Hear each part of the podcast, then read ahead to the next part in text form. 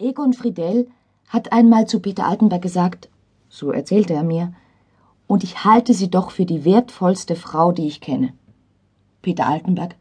Sehr richtig. Sie ist die überhaupt wertvollste Frau, die es gibt. Schon diese Art, unkokett zu sein Männern gegenüber.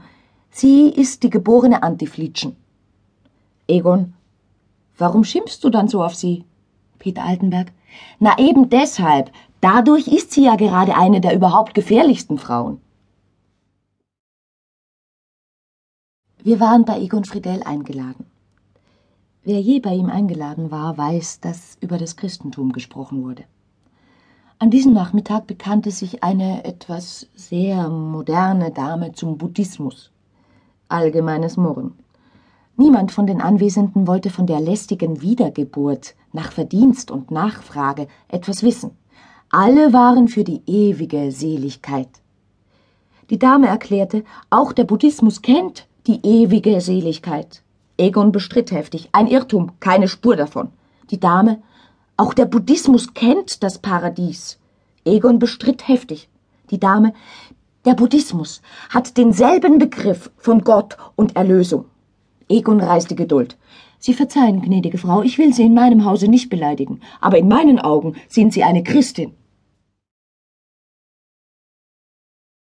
Peter Altenberg verlangt, ich soll Friedel heiraten. Ich, er ist nicht mein Typ. Peter Altenberg, er ist ganz unerotisch. Sie können ihn ruhig heiraten, auf meine Verantwortung. Ich, ja, da bin ich mir nicht sicher. Wenn er betrunken ist, ist er erotisch. Peter Altenberg, wenn er betrunken ist, ist er sehr erotisch. Ich, aber er ist doch nicht immer betrunken. Peter Altenberg. Immer. Gegen Ende des Krieges. Einmal ging Egon mit Paul Morgan im Prater spazieren. Morgan ist so schlechter Laune, wie ein Komiker nur sein kann, wenn er den nächsten Tag zur Musterung bestellt ist. Warum bist du eigentlich nicht behalten worden, Egon?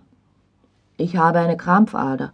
Ich auch, rief Morgan begeistert, zog Egon in ein Gebüsch, streifte die Hose auf und zeigte voll Stolz auf ein kleines blaues Äderchen. Glaubst du, dass es genügt? Egon betrachtete fachmännisch das Bein und sagte, es genügt.